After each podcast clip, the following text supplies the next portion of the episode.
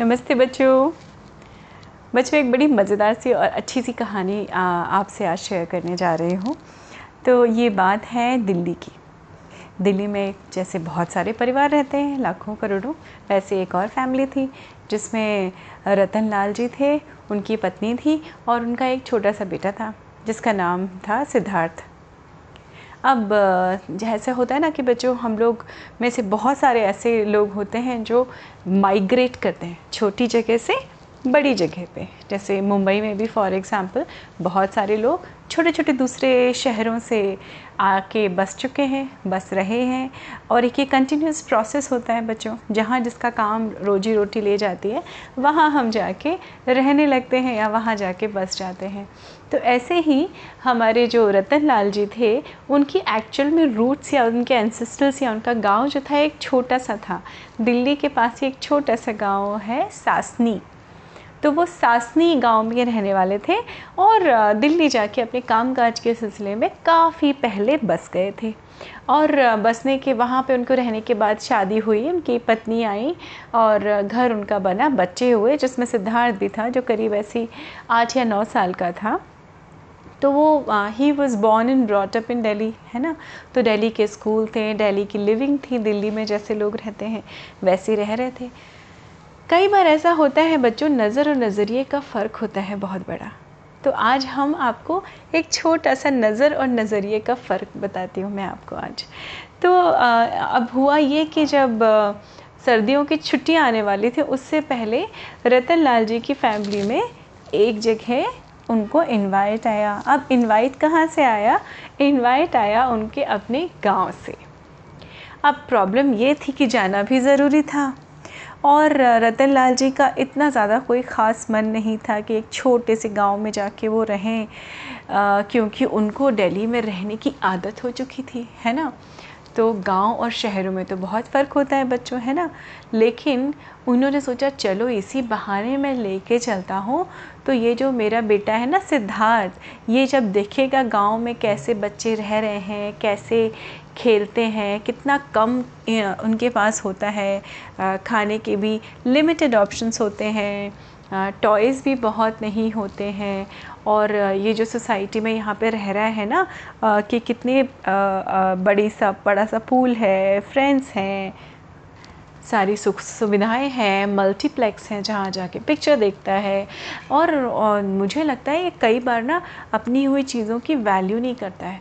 तो चलो कोई बात नहीं इस बार मैं सिद्धार्थ को भी लेके चलता हूँ गाँव में और उसको ये दिखाऊँगा कि देखो कितना फ़र्क है।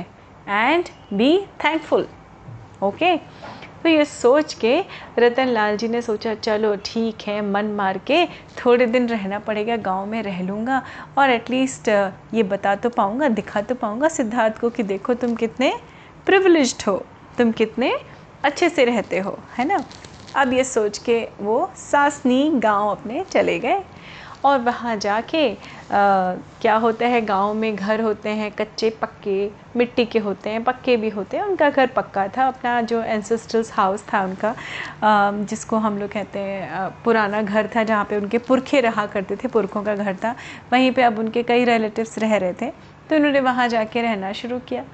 अब हमारे सिद्धार्थ को तो बड़ा मज़ा आने लगा। सासनी के पास एक नदी भी बहती थी गाँव में तो वो नदी में भी खेलने जाता था और धीमे धीमे धीमे वहाँ पे बच्चों के संग उसकी एक दिन के अंदर ही दोस्ती हो गई। तो ऐसा नहीं था कि बहुत ज़्यादा सुख सुविधाएँ थी, लेकिन बच्चे तो बहुत खेलते थे और सिद्धार्थ भी पूरे पूरे दिन खेलता रहता था। कभी ट्यूबवेल होता है बच्चों, जहाँ खेती होती ना, खेती में सिंचाई करने के लिए ट्यूबवेल होता है तो वहाँ पे वो कभी कभी नहाया करता था और उस दौरान जो है, कुछ जो भी फ्रूट्स लगे थे, वो अपने हाथों से तोड़ के उसने खाए और बच्चे को तो बड़ा मज़ा आने लगा सिद्धार्थ को। और ऐसे करते करते वो, उनका जो भी इनवाइट था, उसका टाइम भी पूरा हो गया। पर पूरे ट्रिप में जब वो रह रहे थे सासनी में, रतन लाल जी बड़े अनकंफर्टेबल दिखाई पड़ रहे थे उनके पिताजी।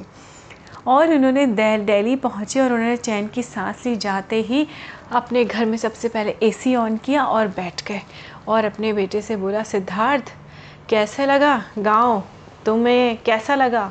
तो उसने बोला, पापा, मुझे तो गाँव बड़ा अच्छा लगा सासनी तो बड़ा अच्छा है। तो उसने बोला अच्छा ये बताओ, अब तुम देखो, अपने घर को ध्यान से देखो, अपने कमरे को जाके ध्यान से देखो। देखो सिद्धार्थ, तुम्हारे पास कितने खिलौने हैं। देखो अपनी कबर्ड खोल के तुम्हारे पास कितने कपड़े हैं। देखो तुम्हारे पास कितने रेस्टोरेंट्स के कार्ड पड़े हैं, जहाँ से हम लोग ऐसे उठा के ले आते हैं, खाना ऑर्डर कर देते हैं।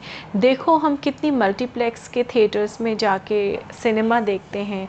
देखो हमारे पास नीचे झाँक के देखो पूल है सामने, जिसमें बच्चे कितना मज़ा कर रहे हैं। तो सिद्धार्थ एकदम कंफ्यूज हो गया। उसने कहा, पापा बट मैं अभी ये सब क्यों देखूँ? मैं तो जानता हूँ ये सब है मेरे पास, पर आप ऐसे क्यों बोल रहे हो?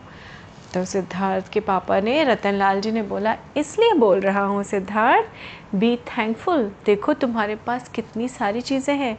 उस गाँव में देखो हम लोग गए थे, वहाँ कुछ तुम्हें ऐसा दिखाई पड़ा? तो सिद्धार्थ ने हंस के बोला कि हाँ पापा, मैं भी आपसे बताने वाला था। कि अपने पास तो एक छोटा सा पूल है और हाँ गाँव में तो इतनी बड़ी नदी है, खुद की नदी है, जहाँ पे सारे बच्चे कूद कूद के दिन भर नहाया करते हैं। और हमारे पास तो हमें तो बाहर से जाके सामान, राशन का सामान या सब्ज़ी, भाजी सब खरीदनी पड़ती है, पापा। और आपने देखा है, वहाँ पे क्या था? वहाँ तो खेत है। जाओ फटाफट हरी हरी ताज़ी ताज़ी सब्ज़ियाँ तोड़ के ले आओ। फटाफट से खाना बना लो। और कितने स्वादिष्ट खाना था पापा। तो अब उसके पापा एकदम कंफ्यूज हो गए। और उसके बाद में फिर से सिद्धार्थ ने जारी रखा बताना अपना। और पता है पापा टॉयज़ नहीं होते वहाँ बच्चों के पास। पर हम लोगों ने जो जो खेल खेले हैं, वो मैंने आज तक कभी लाइफ में नहीं खेले, पापा। वो आम के पेड़ पे जो झूला पड़ा था, उसके आगे में ये, मेरे ये सारे टॉयज़ बेकार हैं, पापा। पूरे, पूरी दोपहर हम लोग उस आम के झूले पे, पेड़ पे, झूले पे झूला करते थे। हाथों से तोड़ तोड़ के हमने फल खाए, पापा फ्रूट्स खाए। तो कितना ज़्यादा फ़र्क है, सच में, पापा, बहुत फ़र्क है। और तो और, आपको पता है, हमारे यहाँ तो अपने यहाँ दिल्ली में तो एक सोसाइटी के एक विंग के बच्चे कभी कभी साथ में खेलते हैं, दूसरे वाले भी साथ में नहीं खेलते हैं। लेकिन वहाँ तो पूरी गाँव के बच्चे एक साथ खेलते हैं। और पापा देखा, आपने ये लैंटन देखा जो आप लेके आए थे कहीं, जब आप यूएस गए थे? तो हमारे पास तो एक लैंटन है, वो भी हमारे घर के कोने में टंगा हुआ है। आपने कभी देखा था जब हम लोग सासनी में आपके गाँव के घर की छत पे लेटते थे? तो ऐसे लगता था, पूरे स्काई में बहुत बड़ा सा एक बड़ा सा लैंटन है। क्योंकि इतने सारे स्टार्स देखे मैंने। तो पापा थैंक यू वेरी मच ये बताने के लिए कि हम लोग कितने लिमिटेड तरह से जी रहे हैं। वो हमसे कितने रिच हैं, उनके पास सब कुछ अपना है। हमारे पास कुछ भी अपना नहीं है। अब ये सुनते ही सिद्धार्थ के पापा के का जो दांव था वो तो उल्टा पड़ गया। मतलब जो वो तो ये एहसास कराने गए थे सिद्धार्थ को कि देखो तुम कितने अमीर हो, दूसरे बच्चों से तुम कितने प्रिविलेज्ड हो कि तुम्हारे पास ये है। पर देखिए, बच्चे को क्या समझ में आया? बच्चे के नज़रिए का फ़र्क था बच्चों। और बच्चा यहाँ एकदम सही था, सिद्धार्थ एकदम सही था। क्योंकि सिद्धार्थ ने अपने पापा से फिर से बोला, पापा, आपको पता है, मुझे थैंक यू सो मच मुझे ये बताने के लिए कि रिश्ते, प्यार, दोस्ती और फ्रीडम से ज़्यादा इंपॉर्टेंट और और वैल्यूबल और लाइफ में कुछ नहीं होता। अगर आपके पास ये चार चीज़ें हैं then you are the luckiest रिश्ते, प्यार, दोस्ती और फ्रीडम और गाँव में तो मैंने ये सब भर भर के देखा है, पापा। कोई भी कहीं भी जाके खाना खा लेता है, कहीं भी ऐसे ही आप एक साथ नहा लेते हैं, किसी में कोई डिफरेंस नहीं होता कि कौन बड़ा, कौन छोटा। तो पापा थैंक यू सो मच मैं बहुत खुश हूँ दिल्ली में, ऐसा नहीं है, पर मैं फिर से वापस दोबारा जाना चाहूँगा और मैं बार बार जाके गाँव में जीना चाहूँगा, उस फ्रीडम से। तो पापा उसके हतप्रभ रह गए मतलब आश्चर्यचकित रह गए रतन लाल जी। और कहीं ना कहीं उन्हें अपने बड़े होने के बाद भी अपने छोटे नज़रिए पे थोड़ी सी शर्मिंदगी हो रही थी। पर वो सिद्धार्थ से ये नहीं कह पाए और उन्होंने बाद में अपनी पत्नी से कहा और फिर दोनों ने मिलके अपने बेटे को क्या बोला सिद्धार्थ को? थैंक यू सिद्धार्थ तुम्हारी वजह से। तुम्हारे एक नए पर्सपेक्टिव या तुम्हारे एक नए नज़रिए की वजह से हमने फिर से अपने रूट्स को, अपनी जड़ों को, अपने गाँव को पसंद करना शुरू किया। तो बच्चों, यही फ़र्क होता है है ना? ये चार चीज़ें बहुत इंपॉर्टेंट होती हैं आपकी लाइफ में और नज़र नहीं, नज़रिए से जीना सीखिए करेक्ट नज़र नज़र में, आँखों में तो बहुत चीज़ें दिखाई पड़ती हैं, पर उसको समझने की बुद्धिमानी समझने की क्षमता आपके अंदर ज़रूर होनी चाहिए।